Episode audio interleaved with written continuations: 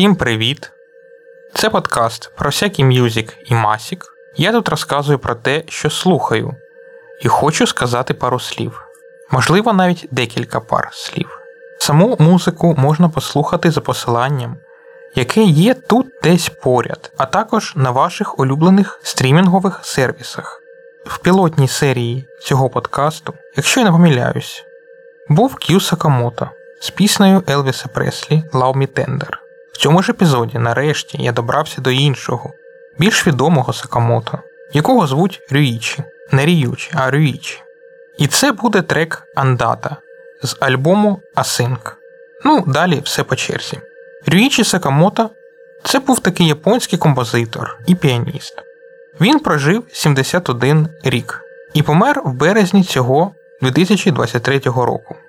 Напевно, він найбільш відомий як кінокомпозитор, а також як учасник легендарного японського Yellow Magic Orchestra. Нарешті до нього ну трошечки дісталося, хоча їхня творчість потребує окремого випуску подкасту.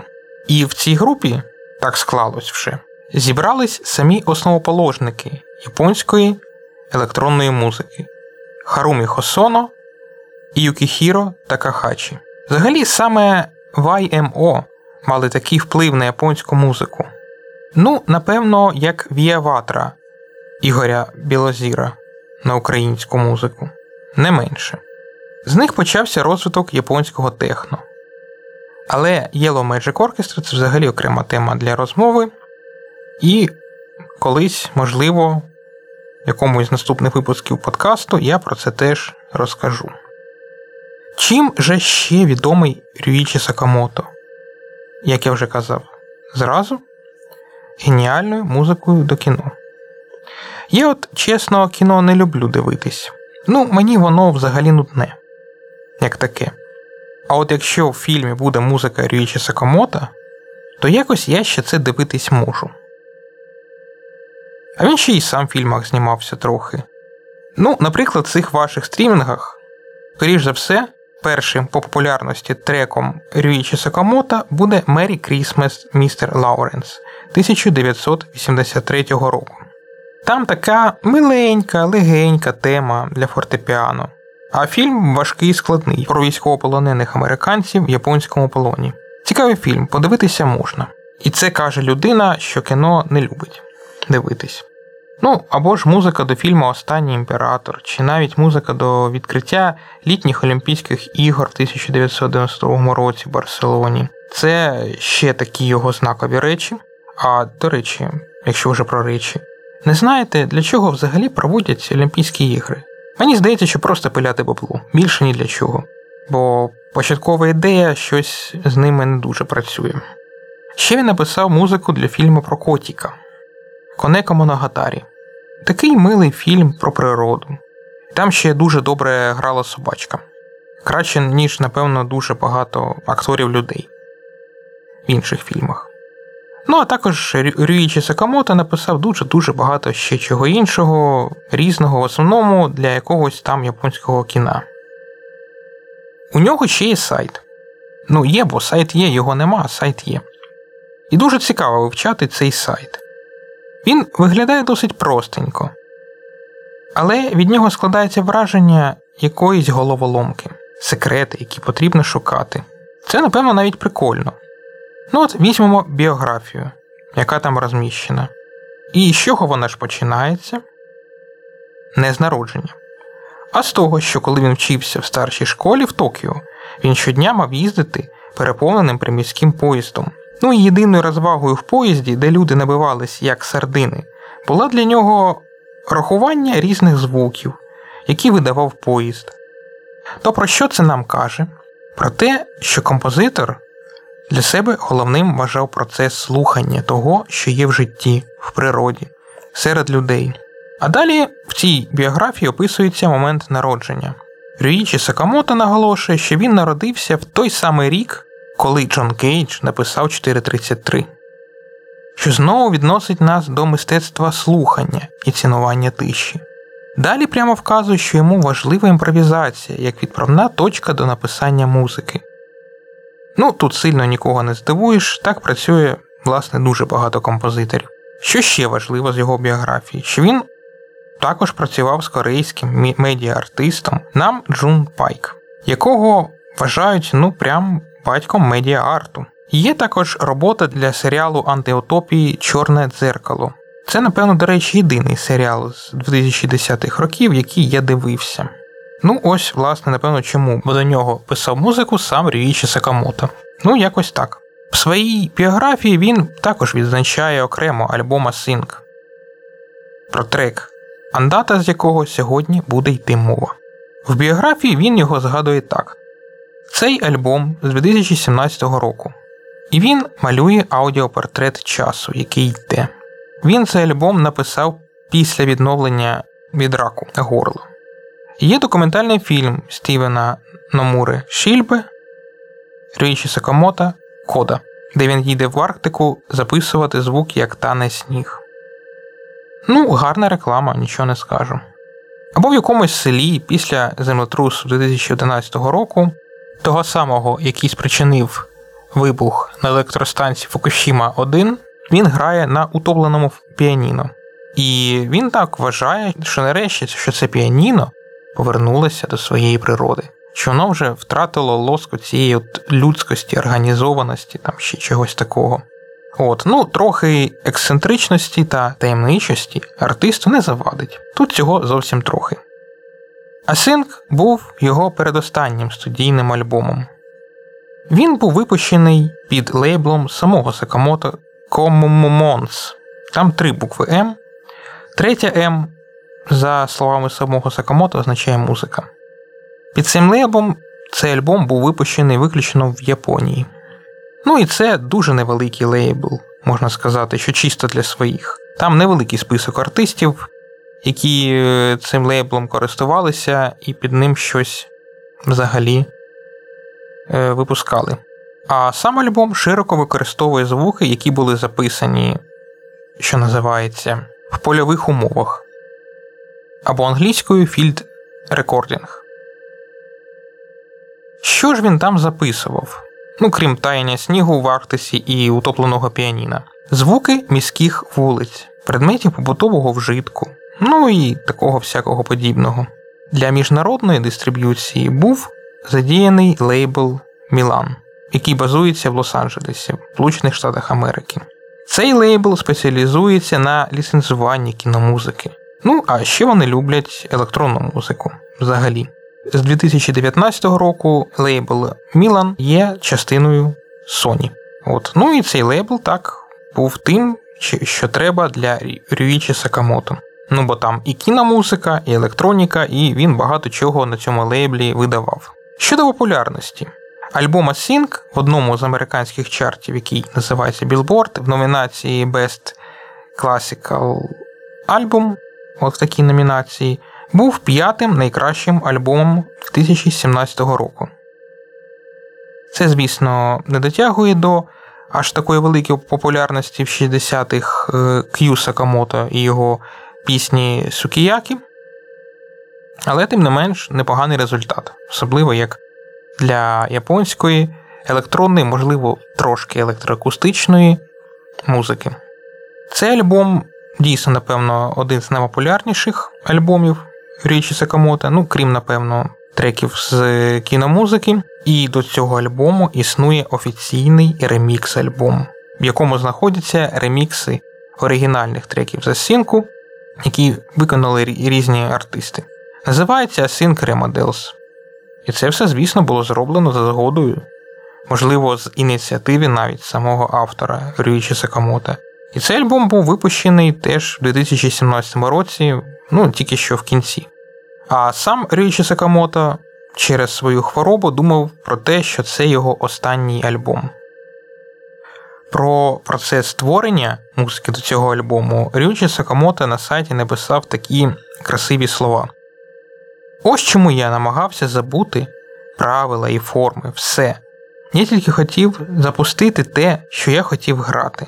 Просто звук музики. Це, напевно, було востаннє. Майже весь альбом він зробив у 2016 році, крім треку Андата, який був записаний ще в 2014 році до діагнозу.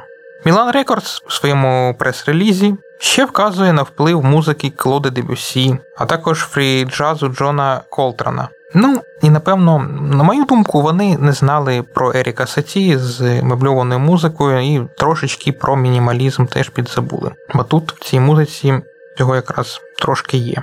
На жаль, е, в той час Рюічі Сакамото цікавився творчістю Андрія Тарковського і задумував цей альбом як саундтрек до його фільму.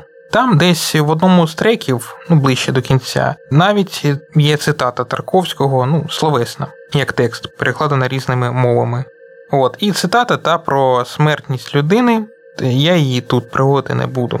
Хоча тому і зрозуміло, чому Сакамото це тут використав, бо тематика треку, тематика цього альбому, вона до такого діла спонукала. Але чому саме Тарковський? Бо, ну, власне, про такі речі Дуже багато хто казав, навіть серед, так розумію, і, і навіть серед японських письменників, режисерів, драматургів, музикантів. Щодо асинхронності, яка викладена в назві, її бачив він в використанні несинхронізованих між собою звуків об'єктивної реальності. Тому тут став нагоді фільд-рекординг. І ще багато чого іншого про цей альбом написано. Не все з цього я вважаю варто приймати на віру, а власне краще послухати і зрозуміти самому, що з цього правда, що ні. Всього в альбомі Async 14 треків, а також є плюс один спеціальний, який був дописаний спеціально для релізу на вінілі. Триває альбом 60 хвилин 31 секунду, або 67 хвилин 45 секунд, це якщо версія для вінілу. Ну а сьогоднішній трек Андата триває 4 хвилини 39 секунд. І він перший в цьому альбомі. З цим альбомом працювали дуже багато людей. Три тільки інженерів з запису: Алекс Венгуе, Райан Келлі і Сайген Оно. Мікшував це Конрад Хенсель Джермоно Studios в Нью-Йорку. Майстеринг робив Боб Людвіг в Портленді. На гітарі і компі в Андаці грав Крістіан Фенеш. Боб Людвіг це один з кращих мастеринг-інженерів. Він робив мастеринг для Led Zeppelin, Queen, Джиммі Хендрікса, Нірвани і багато чого іншого і кого іншого. Недавно, 2 липня 2023 року, він пішов на пенсію. Так що мастеринг у нього ви навряд чи зможете замовити. Крістіан Фенеш австрійський музикант, гітарист і електронщик. Працює, наприклад, з Maxim SP таким от середовищем програмування для візуальних проєктів, музичних проєктів там і багато чого іншого. Купою віртуальних синтів він ще володіє, ефектів і міді контролерів. Саме чи він використовує саме міді гітару, ну не знаю, про це він прямо не пише. Можливо, це один з міді контролерів, які він користує. Що ще цікавого про цей альбом? Річі Сакамото незадовго після релізу анонсував конкурс короткометражних фільмів з його музикою, які були там призи для переможців. Ліцензія на використання однієї композиції Рюїчі Сакамото в наступному проєкті цього режисера, який переміг, 3000 доларів готівкою. Фільм переможця буде поміщений на Blu-ray релізи альбому Async а також 10 підписаних альбомів Річі Сакамото. Це все тільки за перше місце. Там ще є два інші призи, дві інші номінації, так скажемо. Вони в чомусь схожі. За друге місце дають уже 2000 доларів. І, в принципі, те саме, але без CD підписаних та ліцензії на трек. А також є слухацький приз без грошового призу, але з стереонаушниками MDR Z7 і PCM рекордером PCM D100 фірми Sony. PCM рекордер це ну, в народі називають в принципі диктофон, але, скажімо так, PCM рекордер все ж має трошки більше функцій, ніж такий середньостатистичний диктофон, який використовують там, напевно, наприклад, в судових засіданнях чи там ще десь, чи журналісти. Ну, хоча вони по-різному вже бувають в них і складніші. Фільми які були подані на цей конкурс, от зараз практично всі доступні на сайті Рюючі Сакамото. Ці фільми артхаусні. От, А кому таке цікаво, то подивіться, якщо ще не бачили. Думаю, вам це буде цікаво. Кому подобається артхаус, то подивіться, якщо не бачили, вам це буде цікаво. Ну, напевно, це все, що є важливо про цей альбом. І ось тепер ми підходимо до треку. Андата це перший трек в цьому альбомі. Він, як наче вступ всього того, що буде далі. Хоча, як ми вже знаємо з вами, що він був створений окремо від цього альбому раніше. Але він задає настрій і поштовх до того, що ж там буде далі. Давайте спробуємо зрозуміти, що може означати саме слово андата. Це італійське слово, що означає подорож назовні, ходіння, прогулянку. А ще до нього близьке таке знайоме слово анданте, ну, крім випадку для музикантів близьке, яке позначає нешвидкий темп спокійного кроку. Враховуючи весь трагічний настрій альбому, можна сказати, що цей трек, за задумом автора, можливо, означав початок походу в останню путь.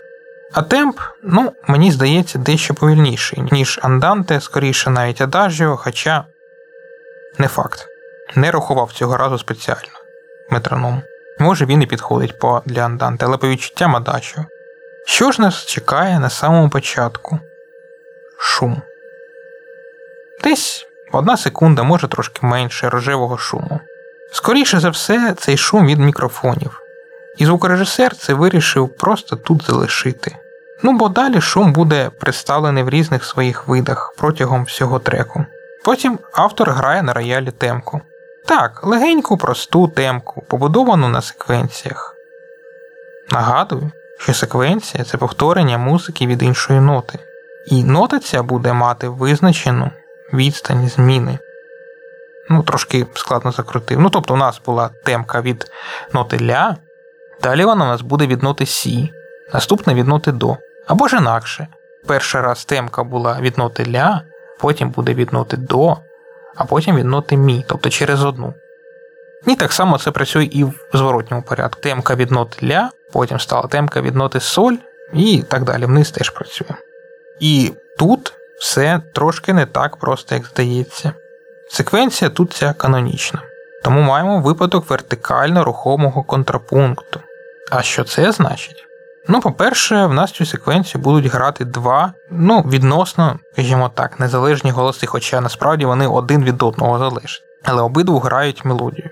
По-друге, відстані між нотами, а також крок зміни початкових нот чітко визначений і незмінний до кінця або ж розв'язання секвенції. Далі, чому ще канонічно? А тому, що голоси грають одну і ту ж саму мелодію по черзі. І звучить це як питання та відповідь на питання. Перше, як я вже казав, тему цю виконує фортепіано на фоні шуму мікрофонів, а також чутним звуком роботи педалей. Тема, щоправда, досить квадратна, бо розмір 4 четверті, хоча моменти асинхронності вже чути і в ній, не дивлячись на домінуючі канонічні секвенції. Права і ліва рука дійсно грають це не завжди синхронно. В сенсі, що ну, видно, що наче мав бути акорд взятий разом, а в реальності цього не відбувалось. Трошки є несинхронність лівої і правої руки. Але завершення потім дає в рамках музики 19 століття каданс, домінанта і тоніка. Що далі? Відбувається розширення простору, як за рахунок тембрів, так і за рахунок, так і через роботу звукорежисера, який змінює властивості сцени. Фортепіано і шум мікрофонів відчувається дуже близько, в маленькій кімнаті. Ба більше, з хорошим обладнанням для прослуховування складається відчуття, що сидиш прямо за цим роялем. І клавіші ось вони дуже близько. А от далі і до кінця буде грати орган цю тему. А що ж з шумами? Їх стає більше. І кімната з роялем перетворюється на великий світ. Шум спочатку починає нагадувати електрочайник. А також додаються чисто вже шуми, зроблені за допомогою синтезатору. От. Ну або окремі високі ноти, які нагадують якісь деякі сигнали, чи радіо, чи сирени, чи світлофора. Зараз світлофори часто обладнані звуковою сигналізацією для сліпих. В третьому проведенні теми додається низькочастотні гудки, наче клаксони вантажівок чи кораблів.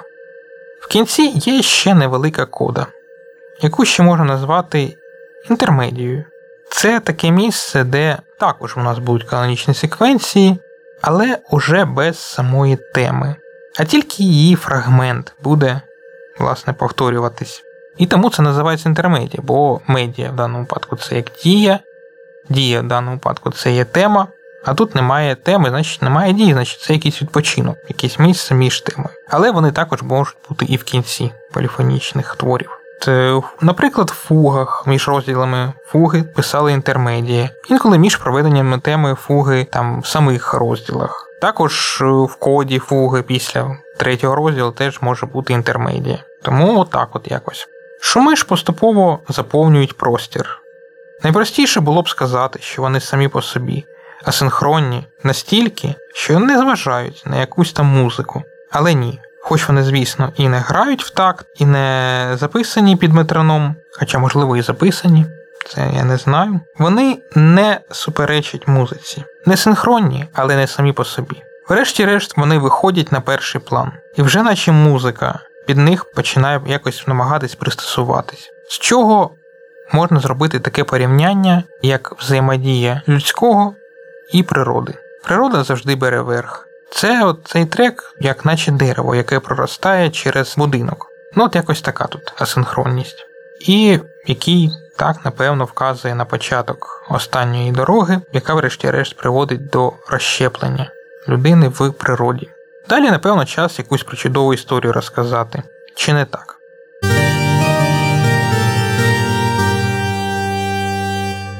Розкажу ж, напевно, історію про аудіофільські наушники. Колись давно на одній з моїх робіт я там на той час займався оцифровкою старих плівок з архівними записами.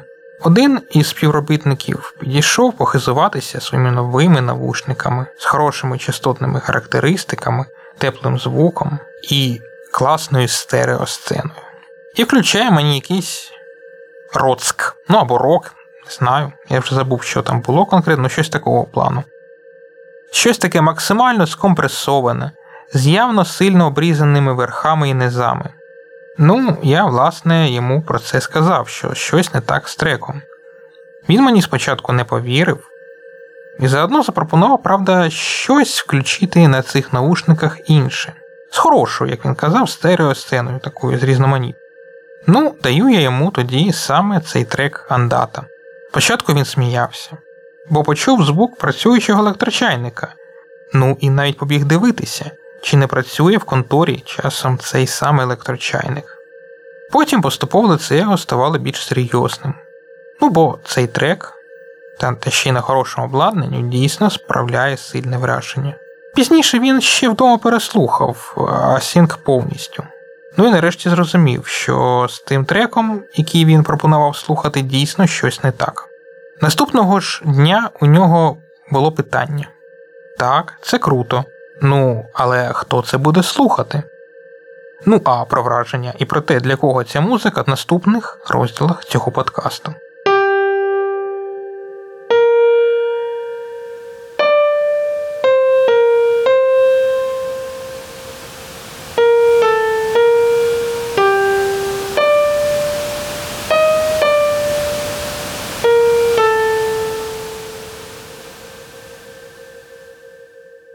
Які ж враження від цієї музики? По-перше, напевно, є відчуття від неминучої стихії, яка так чи інакше звершує життя, яке намагається триматись за якусь стабільність, традиційність і при тому хоче простоти і спокою, що виражаються в мелодичній частині. Ну і звісно, це важкий, дещо вимушений рух, чи то назовні, чи то вже у вирій, наче такий невимушений вихід із вікна багатоповерхівки на шумну вулицю. Але це ще тільки перший трек, це тільки початок шляху. Але й завершення його він предрікає. Власне, про що це? Про крихкість і скороманучість життя, і вічність та нездоланність стихії. Ну а ще так про осінь і близькість холодної зими.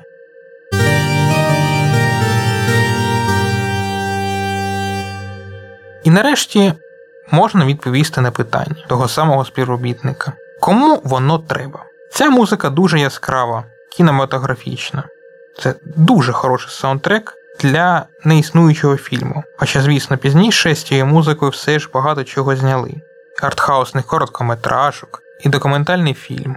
Тому, перш за все, для любителів кіномузики цей трек підійде, та і весь альбом, власне.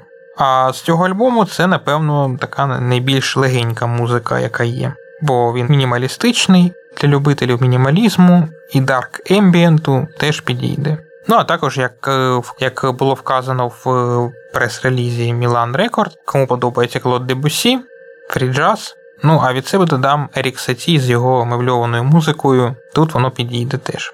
Щодо всього альбому, він вже дещо складний, і в принципі це в якомусь сенсі навіть електроакустика. Легенька, правда, але все ж. Ну то можна і любителям електроакустичної музики теж цей альбом послухати. Ну а звісно, як завжди, ті, хто шукає нових вражень та досвіду від, саме від музики.